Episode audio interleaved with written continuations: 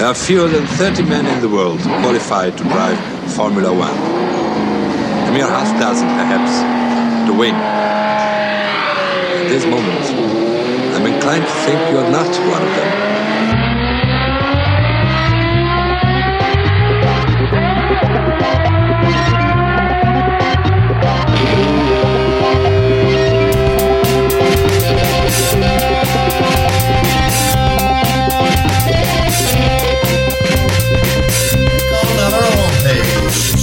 No, you want to. Keep up the good work, Stephen, and there you have it. There you go. Hello, this is Desiree for F one Weekly dot com. I'm your in-depth correspondent. Let's go with the qualifying, Steve. Welcome to F one Weekly dot com. My name is Clark Rogers. I'm the host of the program. I'll be joined by Nasser Hamid, my co-host. This is a special standalone podcast number nine hundred seventy-four. January twenty twenty-three. Nasser? Thank you, sir. Today we're going to interview with Mister Matt Clark. He is a very talented young man from Milton, Ontario, oh, Canada. And you know, over the years, a lot of Canadian drivers have come to the U S and have been very successful. Paul Tracy, Jacques Villeneuve, Greg Moore, Patrick Carpentier. And I think, and you know, our track record in interviewing young people Uh, who have gone on to Formula One and IndyCar racing, uh, has been pretty impressive, I have to say. And I think this kid is going to go places. So I would like to thank him. Uh, we had some technical t- difficulties uh, on Skype, but he hung in there. And I want to thank him very much. I want to wish him all the best. And he will be racing in the streets of Saint Petersburg in March. So we will hook up with him. And then uh, we go from there. So once again, please enjoy our conversation with young talent from Canada, Mister Matt Clark. Folks, today on the show we have Big Mac with a winning taste. Mister Matt Clark, welcome to the crazy world of F one Weekly. How are you today? I'm good. Thank you for having me. I'm excited. Absolutely. Always a pleasure to speak with race-winning drivers who are going places. Now, your interest in racing comes from your dad. How old were you when you decided to get into karting? And if you don't mind, tell us a little bit about your dad's racing uh, days also, please. So, my dad started racing a little bit later in his life. When he was young, both his father and his brother actually raced go-karts. So, when the time came in about his uh, his mid to late thirties, he decided he wanted to get into it one hundred percent. And he competed at a national level for, you know, three, four, five years, did very well, uh, won a few national championships himself. And then when I was around nine, ten years old, I started showing interest, and uh, my first season of karting when I was, was when I was ten years old. So that's that's how I got my start. Okay. And what excited you about racing? Was it the competition, the sound? What was it? What was the attraction? I think it was mostly the speed. I mean, when I was younger, I wasn't necessarily a super competitive person uh, until I found racing. So I don't think it was necessarily like the, the competition, but I think the speed and driving in general is just, you know, so exciting for a, for a young kid. Even now, I mean, I still enjoy it so much. Yes. Okay, having raced go-karts in Canada, U S A, and Europe, what has been your experience in terms of depth of, depth of competition and intensity in different areas? I have a feeling it's not easy to win no matter where you race. That's that's it. You hit the nail on the head. It's it's hard wherever you go, but I think definitely the most extreme competition I faced in karting was definitely in Europe. Um, it's it's a whole different animal, man. Those guys are crazy. It's it's definitely great for young drivers to, you know, travel to the other side of the pond if they get the opportunity and compete against those guys, because you come back to North America and you feel like a whole different driver. So that was definitely a positive experience for me when I was learning. And you raced in Garda, right? Yeah, yeah, South Garda karting in Lotto, Italy. Um, went to the World Finals there two years in a row to represent Team Canada. Okay. When you moved to single-seater racing from karting, how long it took before you felt comfortable with your new ride? It was a tough transition. Uh, you always hear young drivers talk about it, um, you know, the difference between karts and cars. For me, I'd say it, it almost took me my full rookie season. Only at the end of my rookie season that I really find that I was, you know, comfortable throwing the car around and almost driving like a go-kart, right? You had that sense of confidence as a driver, but it took me almost a full year. Now, let me ask you a question, and I've heard this from young drivers and team owners also. What kind of a young driver are you? When you made the transition or you go from one series to another, are you one of those drivers that you're going to do your way till you find the speed you need or speed you know you have? or you listen to uh, engineers and uh, crew chiefs, what to do to get up to speed? I think there's a certain element of both. You know, as a driver, you have to bring your own skill set. Um, there's certainly things that I'm comfortable with that, you know, might help me progress faster. Um, but I do have a very good support cast around me. Like, for example, this year in U S F Juniors, um, Matheus Leist, the former IndyCar driver, he was my primary driver coach. So, you know, having his experience and what he teaches me along with my team owner, my crew chief, and my engineers, you know, any input is valued, especially when the people you're working with have prior experience. So I think it's very important to, you know, have things that you as a driver bring to the table, but also you want to hear from other people um, what they have to say, and it, it might help you a lot. Now, speaking of driver coach, I have a question for you, like Matheus Leist helping you. What was, like, the biggest thing that you learned or heard from him that you said, oh, wow, I was not doing this, or this is like something, eureka moment for me? I'm not going to give away my secrets too much, but uh, I think, you know, a lot of it's small little things, you know, that you just wouldn't think of unless you had someone of that, that, that raced at that level, right? Um, so, you know, for him, teaching me little tricks of the trade, I think I'll carry them not only in this car, at this track, at this year, but, you know, small little things that I'll carry for the rest of my career, all the way up to hopefully IndyCar. Okay, we wish you all the best. Now, in twenty twenty, you won the Toyo Tires Formula sixteen hundred Series in Canada. sixteen wins, seventeen podiums from eighteen races. Were you surprised by such uber-dominating performance? And what were the highlights of the season for you? That was that was a crazy year. It was uh, it was the COVID nineteen year, and coming into the season, I just joined up with Britain West Motorsports, and we knew that our goal, you know, we had the same goal in common, and that was to win the championship. But did I think it would be of that magnitude or that successful? No. And that's really when I found my confidence as a driver, was in that twenty twenty season, and uh, just very thankful for all that team did for me.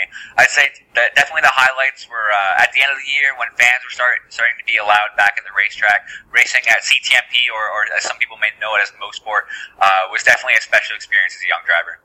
And what happened in the two races that you did not win? So, one of them was just an on-track. I finished second place. It was a very close race with a competitor. Um, uh, track in Quebec, actually. That was part of the F sixteen hundred Canada Series. Um, and then the race that I didn't win in the Toyo Tires Championship, Toyo Tires Championship, uh, there was actually a wreck on, I think it was lap two. We were all fighting for the lead, and I ended up having a puncture, so I had to box and change the tire. And I think I finished somewhere just outside the top ten. You mentioned Mosport. I've been there. Uh, the track I really like in Canada. Tell me if you have ever raced there. Uh, Saint-Jovite, Mont-Tremblant? Yeah, Tremblant is amazing too. It's it's kind of like Mosport. They're both very, you know, high-speed tracks, both special places, both have a lot of history, including, you know, hosting um, Grand Prix. Yes. Do you need permission from Lance Stroll to race at Mont-Tremblant? That would be uh, that would be nice, but no, I, I don't know if Lawrence still owns the track. Actually, I I'd, I'd want to look into that. Yeah, he used to at one time, right? Yeah, he, no, he did for sure. And in like the karting track there as well is like a, a super nice, like world class facility that Lawrence built for Lance. So I'm not sure if he still owns the uh, the proper racing circuit or not. Okay, uh, past two seasons you have raced in the United States uh, U S based series. What are your favorite tracks south of the border? Ooh, that's that's a tough question. Uh, traveling to the U S these past few years has been a really, really cool experience. Getting to uh, getting to experience those different circuits. Um, I'd say Mid-Ohio is definitely up there. Road America is up there. I'd say those two are probably like my first overall, but they're like tied. Um, they're both very different. Mid-Ohio is very technical, you know, a driver's track. Uh, the car and the driver have to be very good in order to put it on pole. And Road America just creates some really, really exciting racing, especially in the uh, the lower categories with, with the big draft and, and whatnot. So. And something tells me Canada Corner is your favorite corner at Road America. I'm a little bit biased, but yeah, I would have to agree. Okay. Have you been to Laguna Seca or Circuit of the Americas, the Austin track? I have been to the Austin track numerous times, and I do like it, but I, however, have not been to uh, to Laguna Seca. That's still on the bucket list. Yes, sir. When you go down Corkscrew, you're gonna love. You're gonna love it. It's pretty cool, right? Oh, absolutely. And the location, you know, near Pebble Beach, it is uh, fantastic. I used to live in that area, so I've been there many times. Wow. Okay. I guess I'm looking forward to it now. Yeah, absolutely. Okay. And you can't beat the Mongolian beef uh, when you go to California, let me tell you that. Really? Yes. Okay, I'll give it a try. You like Chinese food? I do. Oh, cool. Same here. Okay, twenty twenty-one, you were second in the U S Formula four Championship with six wins. And last year you won the U S Formula Junior Championship, which is when I got to read about you, with five wins, ten pole positions, and twelve podiums from sixteen races. Uh, please give us a brief review on each uh, championship. Yeah, for sure. So in twenty twenty-one, we decided to race uh, U S Formula four as kind of uh, a next step from Formula sixteen hundred in Canada. It was definitely a big transition. You know, went from driving a car with, you know, treaded tires, not a lot of grip, no downforce, to driving my first proper wings and slicks car in, in that Formula four. So we had a very successful year with Ganello Racing. Unfortunately, um, you know, some on-track shenanigans led to us not coming away with the championship. Uh, but I definitely learned a lot of value experience that year that, that I carried into twenty twenty-two in order to have that success this year with D-Force Racing. I mean, this year, the inaugural U S F Juniors Championship really brought hope to our program. That, that road to Indy kind of two hundred twenty thousand dollars scholarship really kept help us, kept us moving forward, I guess I should say. Um, and really looking forward to, uh, to U S F two thousand and twenty twenty-three, because that's what that scholarship is going to allow us to do. Okay. Among your competitors, who impressed you the most? I'd say this year the V R D boys did. Um, you know, all three of their cars were fast. It was a, a big fight all championship long, and they were all very competitive. Uh, and, you know, we had to slug it out. It, it wasn't easy, and it was, it was a close, hard-fought championship battle. Okay. Can we get some names, please? Uh, yeah, so in terms of V R D boys, you have Sam Corry, Nikita Johnson, uh, as well as Alessandro DiTullio. Uh, two of those guys I have, you know, met, raced in the karting paddock. Uh, Sam Corry was a was a was a new face to me, but um, you know, all three of them were, were very competitive throughout the whole year. And how different is the Formula Junior car from the Formula four car? So the chassis is actually the same. It's the same tub. Um, this year will not be. U S F Juniors will have their own car. However, last year the E C U was different from the Formula four series, and uh, we were using the Cooper tire instead of the Hankook DeForce on the road to Indy. So it was a little bit different, but definitely a lot of similarities as it was the same chassis. Now, I understand you listen to a lot of music on race day to get you into the zone. What are we talking here? Rock Me Amadeus or Speedy Gonzales? I'm like more of like the, the new generation rap music. I mean, if it's if it's a more chill day, maybe not race day. I do like my country music too. So um, yeah, I'm, I'm more of a, a rap or R and B guy. Oh, cool. Okay, now this is interesting. I read that your favorite sport is American football, N F L, and Buffalo Bills is your favorite team. You know, very close to where you are. Now, this may be before your time. Does the name Scott Norwood mean anything to you? No. See, I'm a, I'm a relatively new football fan, so no, I, I unfortunately I don't know that name. Who yeah. is that? Well, you know, he was a field kicker for them, and they went to Super Bowl four times and lost each time. And one I time, know. I believe it was ninety-one, he had a chance to win on the last play of the game, and he just missed it by a few inches. Ah. Yeah. So there's some Buffalo Bill story for you. Okay, next, what we have for you. Okay, your favorite food is listed as ice cream. So the, que- so the question is, what will you do for a Klondike bar, or would you go swinging for Ben and Jerry's Chunky Monkey, which is my favorite? I'd, I'd say Ben and Jerry's. I mean, you can't go wrong with like a Klondike bar, but I prefer like actual ice cream. That's that's that's definitely my preference. I like your choice there. Okay, thank you. Now, speaking of food, we have to do a two-part cross-border comparison, okay? And since you've been to the U S many times now, you, you should know this, or you should be able to answer this question. Donuts at Tim Hortons or Krispy Kreme? Oh, Tim Hortons, no problem. Everyone says, oh, Krispy Kreme is this, or Dunkin' Donuts is this. Tim Hortons, so much better. You sure on that? one hundred percent, man. Go Canada. Okay, good for you. Okay, second, now this is very serious business. Which one is more finger-licking good? Chicken at Mary Brown's or K F C? See, I don't know if I'm allowed to have an opinion on this, because I honestly don't eat. Like, I can't remember the last time I had Mary Brown's. So I'm going to say K F C only because I've, I've had it, like, in the last, like, two years. But I don't remember the last time I had Mary Brown's. Do they I have remember Popeye- being pretty good, though. Do they have Popeyes in Canada? Yeah, yeah, we have Popeyes as well. Have you tried that? Yeah, Popeyes is good, too. Yeah, yes. I like that very much. Okay, sir, let's get back on the racing track. What is the agenda for twenty twenty-three season What are your expectations and who do you see as your main challengers? What series, what team, the whole kit and caboodle for twenty twenty-three, please? So to kick off twenty twenty-three, uh, I'll be racing U S F two thousand with D-Force Racing, the team that I won the championship with last year. Um, our first race is the first week of March, downtown, streets of Saint Petersburg, Florida. Very excited.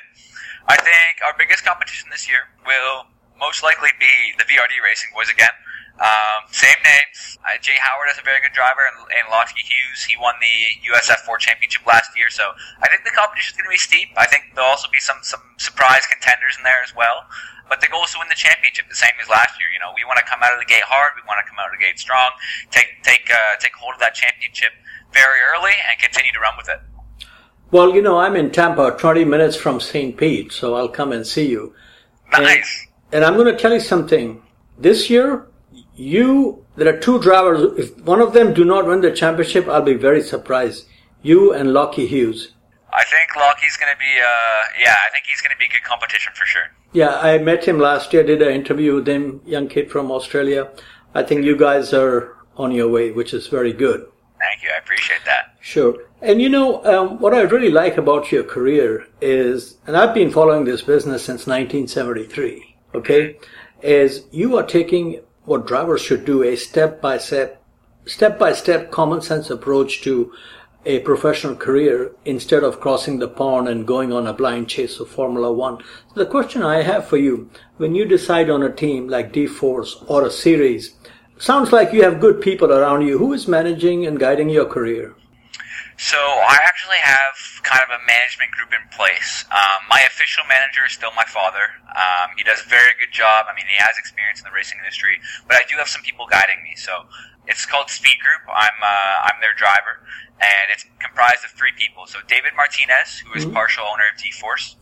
Tony Calderon, who is an old manager in the IndyCar scene. He managed people like Paul Tracy, uh, and he was uh, in the paddock for quite a while. And then I'm very lucky to also work with James Hinchcliffe. So all three of those guys, you know, help guide my career. James is a big mentor of mine, and uh, definitely happy to have them in my corner and, and uh, you know, helping us make the right decisions, hopefully, on my path to IndyCar. Well, it's always good to have Mayor on your side. But as far Mister as far as Mister Calderon is concerned, did he really manage Paul Tracy? It's hard to, that's a, that's a tough feat, right? I don't think anyone ever managed Paul Tracy. Really. Oh, yes. There are some, you know, Paul Tracy, Robbie Gordon, and uh, Juan Pablo Montoya. Those are the guys, right? Absolutely. Okay. Now, um, finally, I appreciate your time, patience, and uh, thank you so much. How about a message for our listeners of F one Weekly? We have a global audience, and I'm very pleased to tell you we are one of the oldest podcasts. We've been going on uh, since two thousand five and closing in on one thousand edition, believe it or not. So uh, do you ever tell them about your um, you know, website, social media? Yeah, for sure. So I'm underscore Matt Clark on Instagram. That's kind of, you know, us kids. That's our main platform these days. I have a website, uh, matt clark racing dot com. And then you can also catch me at the same handle, underscore Matt Clark on Twitter, and then Matt Clark on Facebook. So I uh, I try to keep my socials up to date, you know, with my racing. And uh, I really appreciate you having me on the uh, on the pod. I mean, I'll have to I'll have to check out all the previous episodes and, and see what I can get cooking. But uh, I really appreciate your time. Yeah, thank you. You know, we have done interviews with people like Mika Hakkinen, Nigel Mansell, a lot of people yeah, over the years. You know this chap from your country, Daniel Murad? Yes, yeah, yeah. I know uh, I know Daniel well. Yeah, I've known him for many years too. Uh, do you see him now and then? Uh, so I, the last time I saw him must It might be a bit of, like a while ago now, but uh, I think the last time we spoke, we did a sim race about a year ago, and we were teammates for this uh, this sim race. But he's an awesome guy, and I think he's full-time IMSA this year, right? Yeah, I think so. Yeah. Yeah, so hopefully I will see him at Daytona. Now, you have some preseason testing come up, coming up here in Florida, right? Yes, sir. So I believe I could get you an exact date, but I think it's the end of February is an official test day. Um It's, it's about a week before Saint Petersburg. It's an official test day at Sebring, and that'll be the whole road to Indy. And then, uh, other than that, we I mean, we jump straight to the first race in Saint Petersburg, Florida. Okay, if I don't see you in Sebring, for sure I'll see you in Saint Pete. Awesome, love it. Okay, and I have to ask you, what is your favorite rap song or favorite rapper before we go? Oh, that's such a tough question. I'd say right now I'm on a big Jack Harlow wave. I really like his style. Um, the way he is, like, uh, away from his music too, he's very cool, calm, collected. So, uh, I'd, I'd say Jack Harlow is my number one right now, and I really like his latest album, Come Home, The Kids Miss You. There you go. Okay, thank you so much. Have a pleasant evening. Thank you. You as well. Appreciate you having me on. Absolutely. Very welcome. Bye-bye. Mac, thanks for joining F one Weekly dot com. Good night, everybody.